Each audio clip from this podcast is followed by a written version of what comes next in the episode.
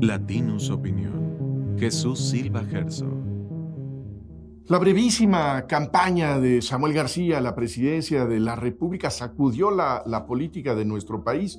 Realmente fue un, eh, un, despegue extraordinario que cambió la conversación, que generó muchísimo interés, porque se veía en la eh, campaña, en los mensajes de Samuel García, un, eh, un tono distinto al que estamos viendo tanto en Morena como en el frente opositor. Eh, pero como todos eh, eh, sabemos, esa, campaña encalló muy, muy rápido y no solamente fue un fracaso, sino que fue un ridículo. Samuel García no, tuvo la capacidad de, de, anticipar las consecuencias de su apuesta por la presidencia de la República. No se dio cuenta de que la Constitución le ordenaba ceder su asiento como gobernador de Nuevo León a quien decidiera, a quien designara el Congreso de Nuevo León un Congreso que, como todos sabemos, no controla movimiento ciudadano, sino que está en el control eh, de las oposiciones.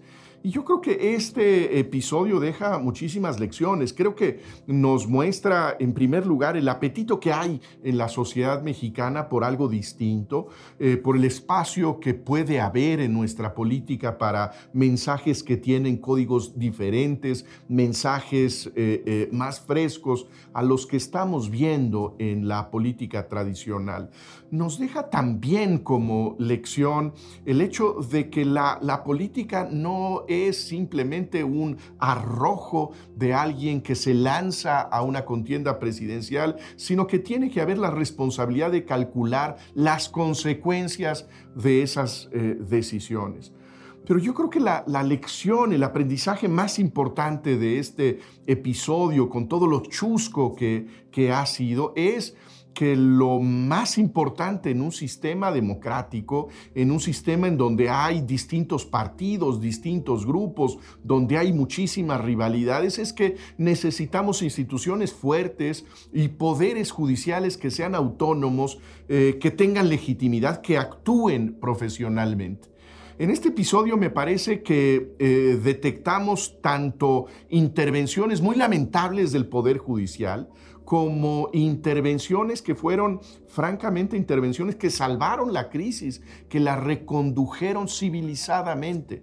Hablo del primer ejemplo con esta intervención de un poder, eh, de un tribunal laboral de la Ciudad de México, que tiene el atrevimiento de pronunciarse sobre la crisis política de Nuevo León, ordenándole al Congreso del Estado a quien debería nombrar eh, como eh, gobernador sustituto eh, y quién y de qué manera debía tomarse esa decisión. Una intervención, desde luego, que no tiene absolutamente ningún fundamento, pero que generó una enorme confusión política y que fue empleado ese argumento de manera muy tramposa por eh, Samuel García y por todo movimiento ciudadano.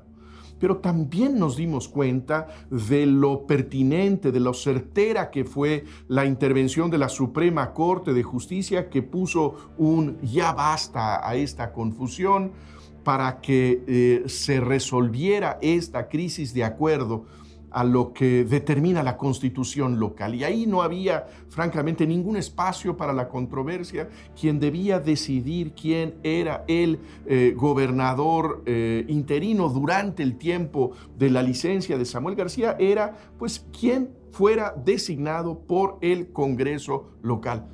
Punto. Me parece que esta es una lección importantísima y sobre todo es muy relevante en estos momentos en donde se pone la suerte del Poder Judicial en la boleta electoral del 2024. Si algo necesitamos en nuestro país es a un Poder Judicial que sea autónomo, que sea imparcial, eh, que esté alejado de las rivalidades políticas y sobre todo que sea también un actor político profesional que esté para cuidar la vigencia de la ley y de este piso parejo que debe existir en un régimen democrático. Eso, me parece, es lo que está en juego en la elección del 2024. Esto fue una producción de Latinus Podcast.